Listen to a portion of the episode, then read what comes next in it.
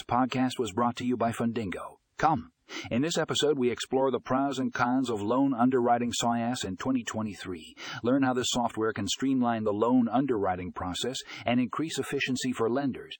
Discover the benefits of automation and data analytics, as well as the potential challenges and considerations.